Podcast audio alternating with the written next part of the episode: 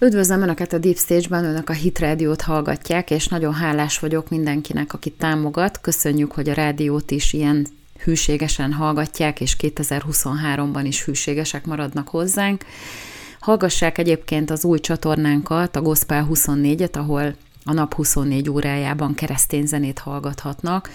Magyar előadóktól is, és külföldi előadóktól is rengeteg jó keresztény zene van, itt pedig ezt megtalálják, és szerintem érdemes belehallgatni, mert, mert mi nagyon szeretjük például itthon.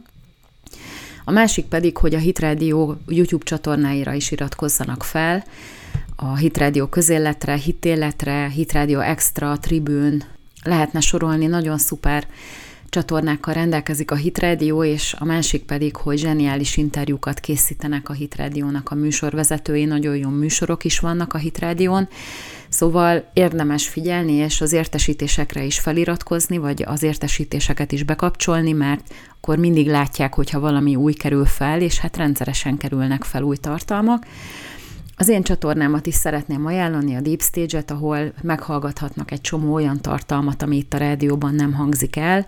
Támogassanak azzal, hogy feliratkoznak arra a csatornára is, és ami itt nincs, azt nyugodtan hallgassák meg ott is, a tőlem megszokott stílusban.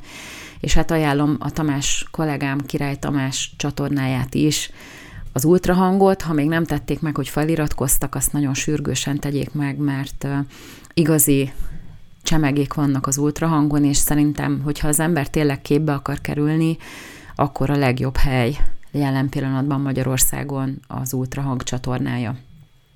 Egyébként pedig még azt is szeretném reklámozni, hogy lesz egy közönség találkozó, Ultrahang Deep Stage közönség találkozó január huszonhetedikén pénteken itt Kecskeméten, a hírös konferenciateremben, a Kiskörösi út öt szám alatt. Itt a videó alatt lesz majd egy regisztrációs link, és nyugodtan jelentkezzenek be, jöjjenek el. Pesttől alig negyvenöt percre van Kecskemét, szerintem érdemes emiatt lelátogatni vidékre. Mi várjuk a regisztrációt, és köszönjük mindenkinek, aki eljön. A mai műsorban kettő témát fogok feszegetni, ezek is egy kicsit szerintem rázósabbak, mint ahogy szoktuk. Az egyik ukrán jellegű, ukrán téma, mégpedig az, hogy vajon vége lehet-e tényleg az idén ennek a háborúnak, és hogy igaza van Zelenszkijnek, vagy pedig Putyinnak van igaza, és az orosz vezetésnek, hogy más irányba fog ez az egész eszkalálódni. Ez lesz a mai második témám. Az első pedig egy kicsit visszautal az Egyesült Államokban arra a döntésére a legfelsőbb bíróságnak, hogy visszafordították a Ró kontra Véd ügyben a hetvenes években, ezerkilencszázhetvenháromban kiadott állásfoglalást, amit az akkori legfelsőbb bíróság adott ki, és ezzel kapcsolatban voltak azért ügyek, szivárogtatás és más problémás dolgok, és ezt szeretném egy kicsit feszegetni, hogy vajon mi is történt e körül, az egész helyzet körül, és hogy ez aztán most aktuál politikai szempontból hogy kerül képbe. Hát a Reset Today-en, ami egyébként az egyik kedvenc csatornám, annak ellenére, hogy azért nyilván orosz propagandát tartalmaz főleg, de jó, hogyha az ember látja a másik oldalnak a reakcióit is. Megjelent a múlt hét végén egy cikk arról, hogy az amerikai törvényhozás elleni súlyos támadás az büntetlenül marad. Ez a címe a cikknek. A linkjét itt lent megtalálhatják majd a videó alatt. Proxy szervereken keresztül azért még mindig lehet olvasni a Reset Today-t, mert úgy tűnik, hogy tényleg csak Magyarországon van betiltva, de minden esetre ez a cikk ezt tartalmazza, annak a nyomozásnak az eredményét, amit azután indítottak el, hogy a legfelsőbb bíróságról kiszivárgott, hogy tárgyalnak egy olyan ügyet, amiben benne van annak a lehetősége, hogy visszafordítják a hetvenhármas Ró kontra Véd ügyben adott állásfoglalást, és az volt a helyzet, hogy volt egy Dobbs kontra Jackson női egészségügyi szervezet közötti per, ami elment egészen a legfelsőbb bíróságig. A Politico tavaly május másodikán adott ki egy olyan riportot, vagy tett közzé egy riportot, amelyben ennek az ügynek, ennek a Dobbs kontra Jackson női egészségügyi szervezet ügynek a döntéséről szóló, szóló szivárogtatás volt a téma. És ugye ez azért nagyon-nagyon aggályos, mert a legfelsőbb bírósággal kapcsolatban az Egyesült Államokban így is igencsak nagy az ingerültség, meg a feszültség. Ugye Trump idejében úgy tűnt, hogy egy ilyen kegyelmi állapot állt elő, hogy három bírót is tudott Trump az alatt a négy év alatt, amíg hivatalban volt, jelölni, amivel elment a legfelsőbb bíróságnak a többsége konzervatív irányba. És ez egyébként azért nagyon jó nekünk főleg, mert hogyha a legfelsőbb bíróság döntést hoz egy ügyben, egy peres ügyben, akkor azt az amerikai törvényhozás úgy tekinti, minthogyha az egy törvény jellegű kérdés lenne. Tehát a bírói rendszerben az precedensként úgy van kezelve, minthogyha azt tényleg úgy kellene értelmezni az adott törvényben, és akkor onnantól kezdve a hasonló ügyekben fel lehet használni érvelés szempontjából ezeket a legfelsőbb bírósági állásfoglalásokat. És ugye a konzervatív bírók közül, tehát Amy Coney Barrett, meg Brett Kavanaugh is arról híres a saját bírói karrierjén belül, hogy nagyon szöveghűen értelmezik a jogszabályokat. Tehát nem ideológiai alapon, ami azt jelenti, hogy nem is a saját konzervatív értékrendjüknek megfelelően feltétlenül, hanem annak az adott jogszabálynak a szövege értelmében értelmezik az ügyeket, és ez történt ebben a legújabb abortusz kérdéses ügyben is. Viszont azzal, hogy valaki a legfelsőbb bíróságon belül ezt kiszivárogtatta, lényegében életveszélybe sodorta azokat a konzervatív bírákat, akikről a közvélemény azt gondolhatta, hogy nagy valószínűséggel arra fognak majd szavazni, meg arra fogják vinni a döntést, hogy visszafordítsák a Ró kontra Véd ügyben kiadott állásfoglalást. Ez ugye azzal lett egyenértékű, hogy lényegében a nem létező amerikai abortusztörvényt megszüntették, mert ugye törvényben nincsen szabályozva, ez elvileg szövetségi hatáskörbe tartozik, de a Ró kontra Véd ügyben lehetett ezt a meghozott ítéletet úgy használni, minthogyha törvény lenne az abortusszal kapcsolatban. És ugye ez azért probléma, mert így, hogyha a bírák nem tudnak nyugalomban döntést hozni a saját jó lelkiismeretük, meg az amerikai törvények alapján, attól félve, hogy a csőcselék az ajtójuk elé gyűlik, mert ugye közben azt is nyilvánosságra hozták, hogy például Brett Kavanaugh hol lakik, és neki ugye két kicsi gyereke van, vagy hát ilyen tinédzser lánya, akik azért nyilván nem azt kívánják az életben, hogy egy csomó őrjöngő ember, akár félmeztelenül, meg mindenféle transzparenssel ott hőbörögjön a házuk előtt. Tehát ez is önmagában egy támadás az amerikai rendszer ellen. Tehát megmondták, hogy hol laknak, és akkor oda is tódult egy csomó ember, de ennek, meg, ennek ellenére nyilván elvből ezek a bírák ezek nem engedtek az erőszaknak, és tényleg visszafordították ezt a döntést. De elindult közben a vizsgálat, mert ugye ezt ki kellett vizsgálni, hogy ki az, aki egy ilyen hihetetlen jogsértő módon a sajtónak szivárogtat, akik aztán nyilván rá is vetették magukat. És akkor létrehoztak egy bizottságot, amelynek az volt a feladata, hogy vizsgálja ki, hogy kiszivárogtatott. Na most a Politico elvileg együttműködött ebben, és mégsem sikerült tavaly május óta kideríteni, hogy kiszivárogtatott. Idáig ebben az ügyben nyomoztak, és nem lehetett, nem lehet tudni. A mai napig sem. Annak ellenére, hogy lehet látni, tehát erről ugye jelzett a bíróság, vagy ez a bizottság, hogy nincsen arra semmiféle, nem utal rá semmi,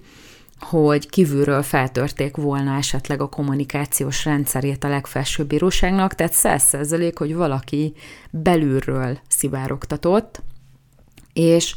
hiába vizsgáltak át kilencvenhét alkalmazottat, meg megnézték a levelezésüket, meg megnéztek mindent elvileg, és hiába olyan hihetetlenül fejlett a technológia, hogy egy ilyen dolgot simán be lehet azonosítani, akkor sem sikerült a mai napig sem kideríteni, hogy ki volt az, aki ezt a jogsértést, ezt elkövette. És hát bevonták a korábbi nemzetbiztonsági államtitkárt, Michael Chertoffot is, hogy ő függetlenül, egy, egy független szemmel nézze végig, és adjon egy értékelést erről az egész nyomozásról. És ez a Chertoff arról beszélt, hogy ez teljesen átfogó volt, nagyon alapos volt, és nem tud ő már semmiféle további olyan módszert beazonosítani, amivel ezt jobban meg lehetett volna csinálni. Na most ez a Chertoff, ez egy érdekes figura, mert a Nemzetbiztonsági Minisztériumban ő volt a vezető, George W. Bushnak az idejében, és azelőtt pedig bíró volt és, és ügyész, és hát őt azért lehet... Tehát, hogyha kilenc tizenegyre gondolunk, az a kétezer-egy szeptember tizenegyedikére, akkor azért így eszünkbe kell, hogy jusson Chertoffnak a neve, aki ugye ezt az egészet úgymond nemzetbiztonsági szinten hárította, hogy ők nem tudták, hogy sor fog kerülni erre a támadásra. Szóval ez a Chertoff volt az az ember, akinek köszönhetjük lényegében a szeptember tizenegyedike utáni világrendet. Tehát ő volt akkor a védelmi miniszter az Egyesült Államokban, amikor a repülőgépek becsapódtak a világkereskedelmi központnak a, az ikertornyaiba, meg a Pentagonnak az épületébe, és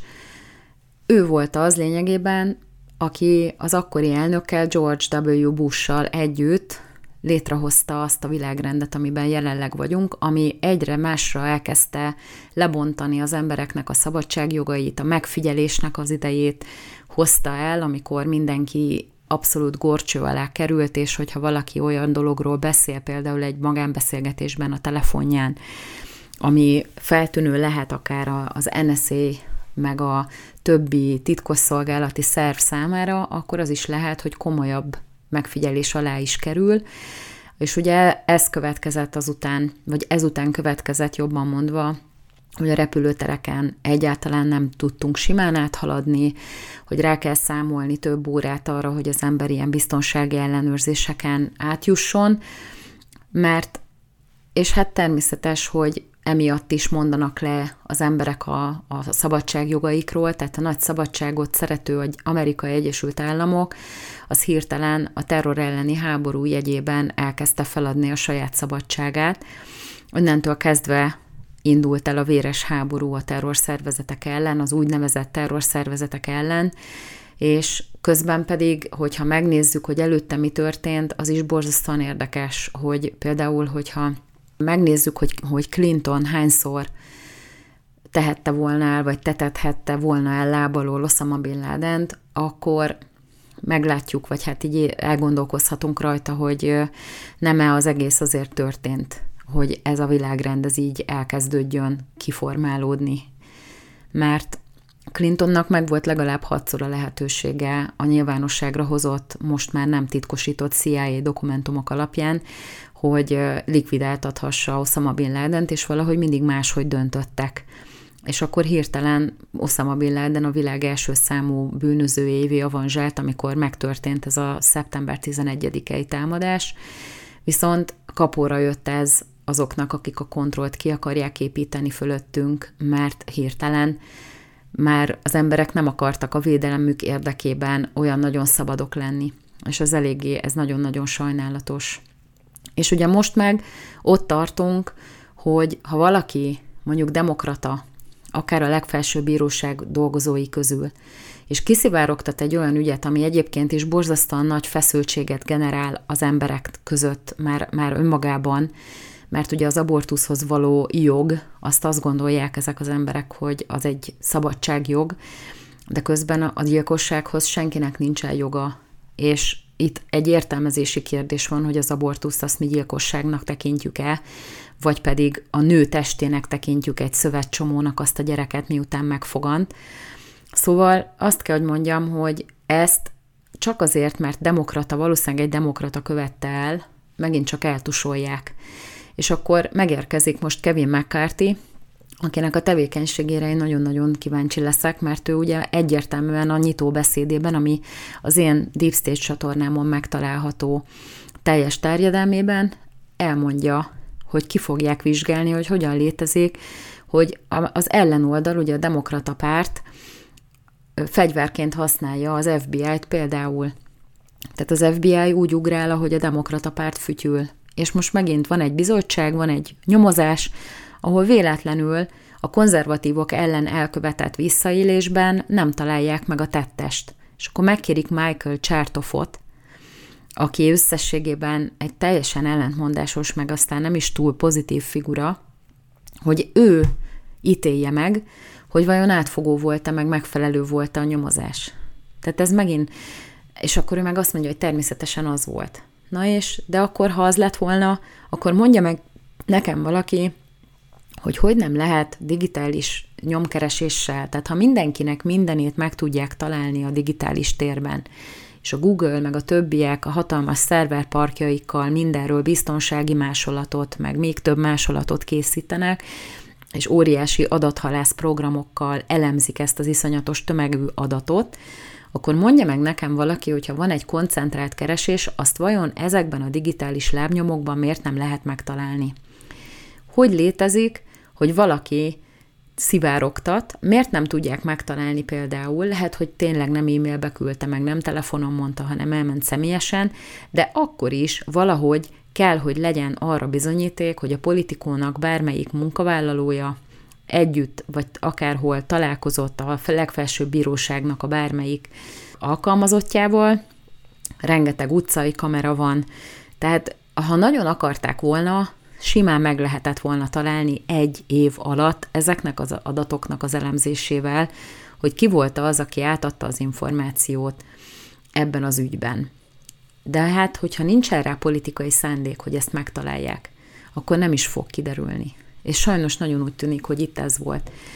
És akkor el lehet kezdeni gondolkozni rajta, hogy vajon mennyire megbízható a nagy amerikai jogrend, amivel kapcsolatban mindenki azt gondolja, hogy az az ígéret földje, az a Kánaán, fékek, ellensúlyok. De a fékek és ellensúlyok abban az esetben működnek, hogyha mindenki pártatlanul magára az ügyre koncentrálva, politikai irányultság nélkül, manipuláció nélkül elvégzi a munkáját. Mert ha mindenhova beszivárgott a politika, mindenhol a lobbiszervezetek meg a különböző érdekek alapján megy a munkavégzés, és a rendvédelmi szervezetek meg azok, akik nyomoznak, azok ugyanilyen politikai elfogultsággal végzik a munkájukat, akkor innentől kezdve ott senki nincsen biztonságban. És akkor mondja meg nekem valaki, hogy ez milyen demokrácia, ahol egy konzervatív életveszélybe kerül azért, mert valaki bűncselekményt követel, és nem vizsgálják ki megfelelő módon, nem keresik meg, nem tesznek meg mindent, hogy ez kiderüljön, hogy ki volt, és nem büntetik meg azt az embert, aki ezt meg, meglépte, hogy az milyen jogrend, ahol csak annak van joga, aki demokrata, vagy, és nem is demokrata a szónak az abszolút klasszikus értelmében, hanem ez csak a demokrata, demokratának nevezett pártnak a tagja. Tehát, hogyha a konzervatívok le vannak tiltva mindenhol, ugye van egy kedvenc bloggerünk, vagy vloggerünk a férjemmel, úgy hívják a csatornát, hogy The Dive, és teljesen kinyírta a monetarizációját a YouTube, tehát egy fillért nem keres, hiába nézik meg ötven-százezren, meg hiába van neki x millió feliratkozója, nem kap érte egy fillért sem, mert hogy egyértelműen kimondja, hogy például az ukrán háborúban Zelenszkij egy labilis idióta, és ez nem szalonképes. Meg kimondja, hogy igenis az Egyesült Államok provokál, meg ráadásul egyébként tök visszafogott, tehát én sokkal radikálisabban kimondok dolgokat, mint ő, és ő is le van tekerve, és nem kap egy fillért se teljesen. A YouTube-nak meg jó, mert ötvenezren megnézik a, a, az embernek a videóit. Szóval milyen világ ez? Ez milyen demokrácia? Szóval nekem nem mondják, hogy ez a kívánatos. Az a kívánatos, ahol tényleg szó lesz, szabadság van, ahol mindenki elmondhatja a véleményét, ahol mindenki szabadon, tényleg kinyilváníthatja, hogyha valami nem tetszik neki, és hogyha valaki bűnt követel, vét az ország törvényei ellen, akkor az ki van rendesen vizsgálva, pártatlanul, és meg van büntetve, és nincsenek ilyen maszatolások benne, hogy igen, mindent megpróbáltunk, de nem sikerült. De érdekes, rólunk mindent tudnak. Ha én csinálok valamit, száz százalék, hogy két percen belül megtalálnak, de egy ilyen sorsfordító ügyben, amiben két legfelsőbb bíró, vagyis hát nem kettő, mert ugye transzparenseken lehet látni mind az ötöt, aki konzervatív irányba szavazott, mindegyik életveszélybe került. Csak azért, mert hogy értelmeznek egy törvényt, és egy hibás értelmezést, ami a hetvenes években hibásan kikerült, és azóta hatalmas rombolást végzett a társadalomban, mert azért valljuk be őszintén, több millió gyerek nem született meg emiatt. És azt visszafordítják, tehát ráadásul még jót is tesznek az országgal, hogy ebben életveszélybe kerülnek, és aztán nincsen ebben igazságszolgáltatás, hát én ezt nem nevezném demokráciának. De hát ugyanez a helyzet Ukrajnával kapcsolatban is, és ugye, ahogy ígértem, Ukrajnával kapcsolatos lesz a második blogban az elemzés, amit szeretnék ebben a műsorban egy kicsit jobban kifejteni. Ugye nem tudok elmenni amellett, a tény mellett, hogy egyre nagyobb a felbojdulás Ukrajna körül, és ugye a múlt héten sokat elemeztem a fegyverkérdést, hogy át kell csoportosítani fegyvereket, nem tudják szállítani ezeket a nehéz páncélosokat, senki se akar igazából tankokat küldeni Ukrajnába. Meg nagy kérdés, hogy egyáltalán meg tudja fordítani mondjuk tíz leopárd, vagy akár, akárhány leopárd meg tudja fordítani ezt az egész helyzetet. Akkor ugye azt is említettem így érintőlegesen, hogy a korrupció miatt lehet, hogy a fegyverek, amit a nyugat szállít Ukrajnába, azok egyébként is az oroszok kezében landolnak, és ugye emiatt is tudja Putyin tartani a lépést, annak ellenére, hogy mindenki arról beszélt, ugye Soros arról beszélt a legutóbbi davoszi konferencián tavaly, hogy túlságosan idejét múltak az orosz felszerelések, és hogy tönkre fog minden menni, ugyanígy az, az energiatárolókkal kapcsolatban is ez volt a véleménye. Ezt a beszédet egyébként megtalálják a csatornámon, az egyik első beszéd volt, amit lefordítottam. Szóval nagyon úgy tűnik, hogy nem ez a helyzet, hogy Putyin ki lenne véreztetve. Ugye most az indiaiak meg a kínaiak veszik a gázt, magyarul, hogyha egy kicsit újra csomagolva továbbadják nekünk, ugyanúgy folyik a kereskedelem, csak még egy kicsit több profitot is csinál rajta a Putyin. Szóval az egész egy ilyen nagy katyvasszá kezd válni, és hogyha én is így mellé teszem ezeket az itthoni beszélgetéseket, amiket folytatunk ebben, meg a könyveket, amiket olvastam mostanában, bár letettem, mert például a Ken Follett könyvek nagyon-nagyon jók történelmi szempontból, de most úgy érzem, hogy kikapcsolódásra van szükségem, és nincs kedvem azt olvasni, hogy például a kubai rakétaválságban mit csinált az Egyesült Államok, hogy hogyan manipulálták az egész helyzetet, és hogy igazából pofátlanul bemennek a másiknak az érdekzónájába, és akkor, amikor az reagál, akkor azt úgy veszik, mintha megsértették volna őket, és ennek megfelelően kommunikálnak. Tehát az egész úgy néz ki, hogy az Egyesült Államok egy ilyen hatalmas világuralmi törekvést akar megvalósítani, és hogyha például a múlt héten az Ultrahangon kijött Vukics Ferenc interjút meghallgatják, abból látszik, hogy például a délszláv válságban is, ugye Boszniában kiderült, most titkosított dokumentumokat oldottak fel, tehát most már hozzáférhetőek olyan dokumentumok is a délszláv válsággal kapcsolatosan, amik eddig nem voltak, és abból kiderül, hogy a bosnyákokat valójában az Egyesült Államok bújtogatta föl arra, hogy, hogy ne engedjenek a szerbekkel az európai országok által összehozott béke megállapodást megkötni, és akkor ugye a bosnyákok elkezdtek mindenféle irreális követeléssel előállni, pedig a szerbek nyitottak lettek volna a békére, és akkor nem kellett volna ennyi embernek meghalni, nem lett volna ilyen pusztítás, de ugye az amerikaiak abba is csak belenyúltak. Ott vannak a szaudiak, ott is igazából úgy néz ki, mintha az Egyesült Államok nélkül nem tudnák megvédeni magukat, de közben egyre elégedetlenebbek, ez látszik az energia válságnak a kezeléséből is, hogy nem ugrálnak úgy, ahogy Amerika fütyül, mert ugye nem termeltek ki még több olajat, hogy lemenjen a világpiaci ára, amikor Amerika azt akarta. Mert ugye arra panaszkodnak a szaudiak is, hogy az Egyesült Államok össze-vissza ígérget mindent, és aztán nem teszi meg, vagy csak részben teljesíti, vagy egyáltalán nem teljesíti, és akkor mindenki abban a bizalomban megtesz mindent, mintha mi megállapodtunk volna, de mivel úgy tűnik, hogy az Egyesült Államok egyáltalán nem korrekt, és nem is úri emberek, tehát nem tartják magukat a szavukhoz, ezért én úgy érzem, hogy Putyinnak teljesen igaza van abban, hogy nem hiszi el azt, amikor az Egyesült Államok mindenféle ígéretet tesz. Ugye ott volt ez a kétezer-tizennégyes minszki megállapodás, amiről egyértelműen bebizonyosodott, hogy már tudták előre, hogy támadást akarnak majd, vagy háborút akarnak a térségben, és csak azért kellett időt húzni, hogy fel tudják szerelni az ukrán hadsereget, vagy legalábbis el tudják kezdeni. És ugye ezt olvasom a Ken Follett könyvben is, hogy a kubai rakétaválságnál is Ugye Hruscsov akarta azt a helyzetet létrehozni, hogy teletölti úgy a, ezt az egyensúlypoharat, hogy minden egyes lépése az ellenfélnek az egy túlcsordulást okozzon, ami ugye az atomháborúnak a kirobbanását jelenthette volna, és akkor emiatt, hogy annyira tele van a, a pohár, meg annyira egy, érzékeny az egyensúly, ezt nem teszik meg, akkor nem teszik meg a különböző lépéseket. És akkor, hogyha belegondolunk, hogy mi zajlik jelen pillanatban az Egyesült Államokban, így belpolitikai szinten, ott van egy szenilis bácsi, akit most már nyilvánvaló módon el akarnak távolítani a hatalomból, mert ugye egyre másra kerülnek elő ezek a titkosított dokumentumok, most megint előkerült egy pár, tehát már a magánlakását is, tehát a házát is átkutatta az ef bé i Bidennek, és akkor hirtelen a garázsban, az irodájában, akkor Washington dé cében a, a Penn Biden alapítványnak az irodáiban megint csak előkerült egy csomó ilyen dokumentum, és akkor az a következő lépés innentől kezdve, hogy a hatalommal való visszaélés egyértelműen megvalósult, vagy itt legalábbis az adatkezelési problémák azok egyre nyilvánvalóbbak, és akkor lehet, hogy impeachment lesz majd az elnökkel szemben.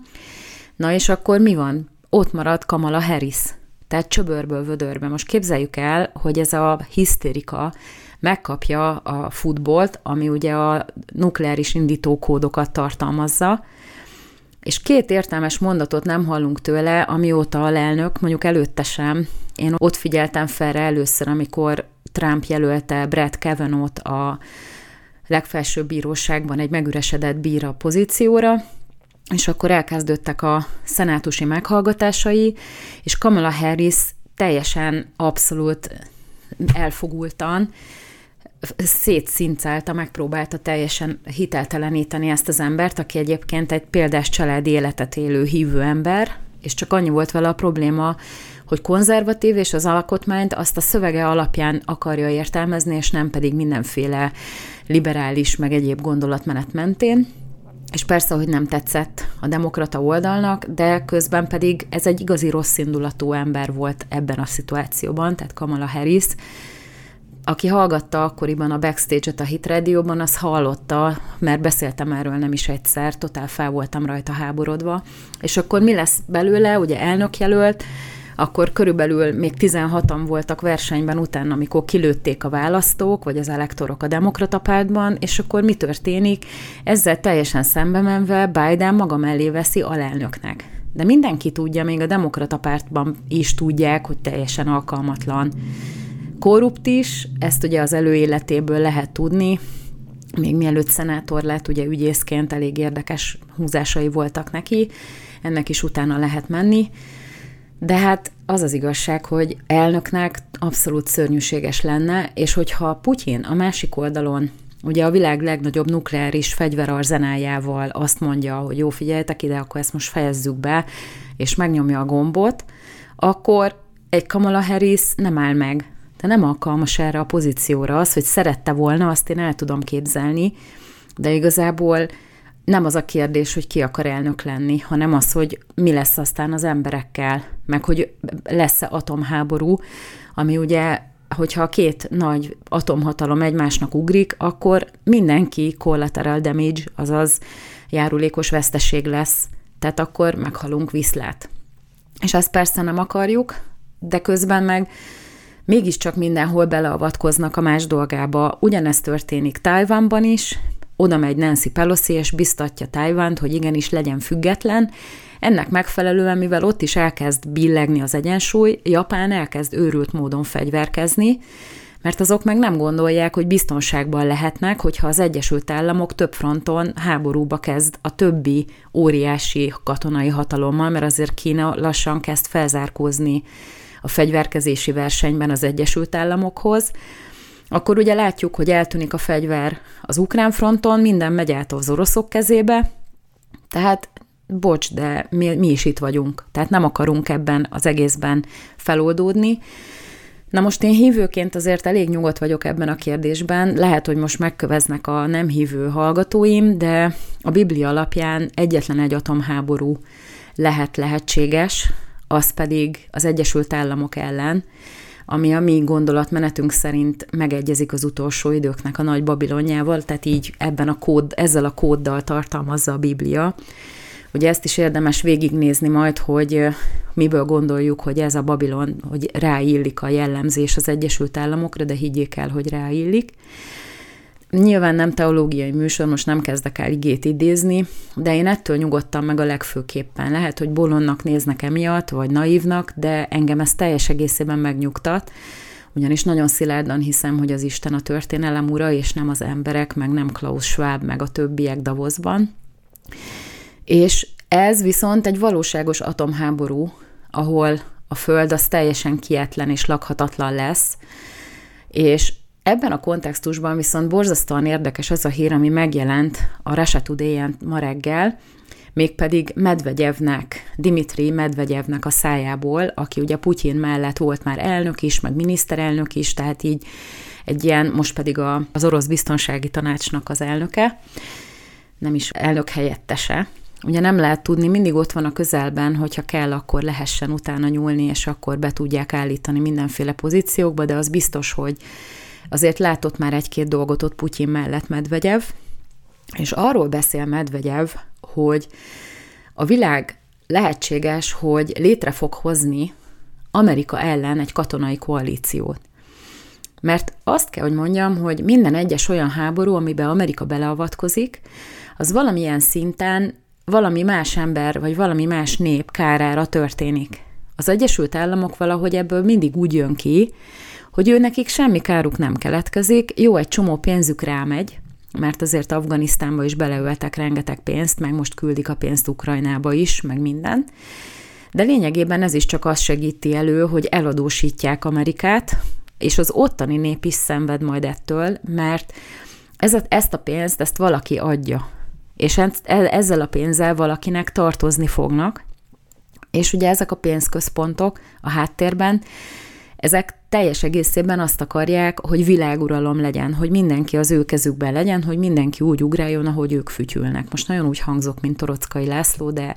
ezért elnézést kérek, lehet, hogy ebben egy kicsit azért mégiscsak egyetértek vele. Az a helyzet, hogy Medvegyev szerint mindenki rá fog jönni, hogy senkinek nem az érdeke hagyni az Egyesült Államokat garázdálkodni.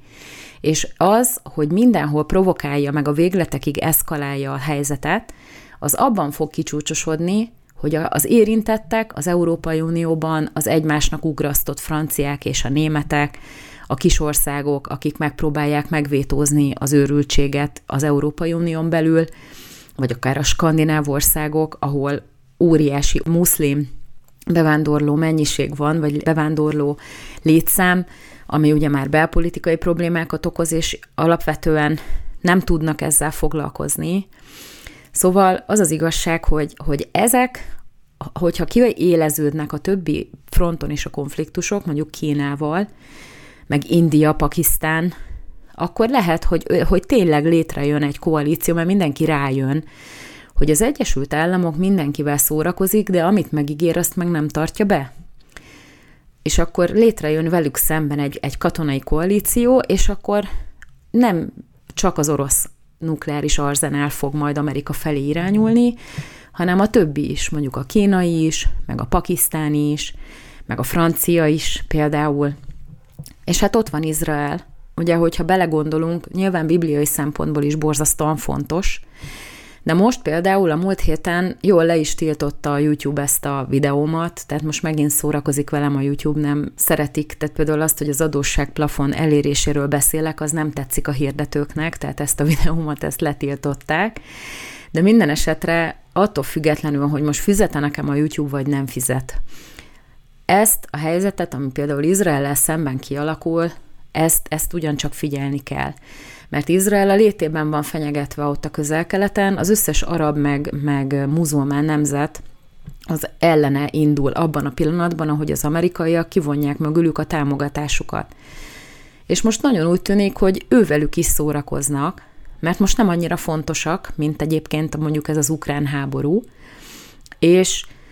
elviszik a fegyvert, ami ugye létkérdés Izraelnek, tehát ugye, hogyha figyelték az Izrael történelmét negyvennyolctól kezdve, ahogyan létrejött, többször is megtámadták úgy a környező országok, hogy nem vásárolhatott fegyvert, vagy nem volt elég, vagy nagyon is olyan minőségű volt, hogy szinte teljesen esélytelenek voltak, és most ezt elkerülendő van egy csomó katonai fegyverraktár amerikai tulajdonban, az izraeli térségben, tehát Izraelnek a területén. Ugye Törökországgal is összeugrottak, pedig nagyon sok közös hadgyakorlat volt Izrael és Törökország között, de ugye a gázai ügy miatt, meg ott voltak évekkel ezelőtt ilyen egyéb problémák, amikor a törökök megpróbáltak segélyt meg pénzbe juttatni Gázába, és akkor ezt az izraeliek megakadályozták, tehát ott azért volt egy csomó kavarás, de ettől függetlenül, meg hát ugye ott van a gázmező a földközi tenger alatt, szóval rengeteg olyan konfliktus helyzet van, amiből egy pillanat alatt óriási probléma generálódhat. És Izrael, a maga parányi kis, kis léte, az jelen pillanatban azért tud ilyen szinten meglenni, megfejlődni, mert ott van mögötte elvileg támogatóként az Egyesült Államok. De mi van akkor, hogyha kihátrál mögüle? Mert hogy mindenhova máshova kell a koncentrált erő. Akkor lehet, hogy megindulnak Izrael ellen is a környező országok. Mert ugye Izrael még mindig azt mondja, hogy el kell törölni a zsidókat a földszínéről. Tehát akárhogy is úgy beszélünk róla, hogy jaj, nem úgy gondolják, de hogy nem. Teljesen úgy gondolják. És ezt nem engedték el. Tehát az elmúlt, nem is tudom, hetven évben, amióta Izrael létezik, vagy nyolcvan, már az újkori Izrael, ez megvolt. És akkor lehetséges, hogy tényleg meg lesz az az atomháború,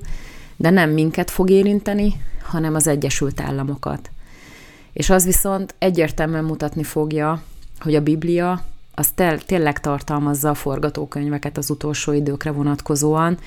és akármit csinálnak a világ fejedelmei, meg akármit próbálkoznak a pénzemberek, akik azt hiszik, hogy nekik van mindenre hatalmuk, és ők jobban tudnak mindent, nem fog összejönni nekik. És én azért ebben reménykedek, hogy mi nem keveredünk ebbe bele, nem fogunk egy pillanat alatt meghalni, mert ugye itt poénkodtak a barátaink, beszélgettünk erről az atomháború kérdéséről, és akkor így mondja az egyik, hogy hát legalább gyors lesz. De mondom, köszönöm szépen, én nem gondolom, hogy ezt a véget akarom magamnak, hogy két nagyhatalom atomháborújában bevégzetlen élettel félúton elszublimáljak, mint a por a levegőbe. És szerintem ezt senki nem akarja. Szóval nagyon érdekes ez. Zelenszkij azt mondja a kijevi egyetemistáknak, hogy az idén véget érhet a háború. Hát lehet, hogy véget ér az idén a háború. De az is lehet, hogy nem az ukránok győzelmével ér véget,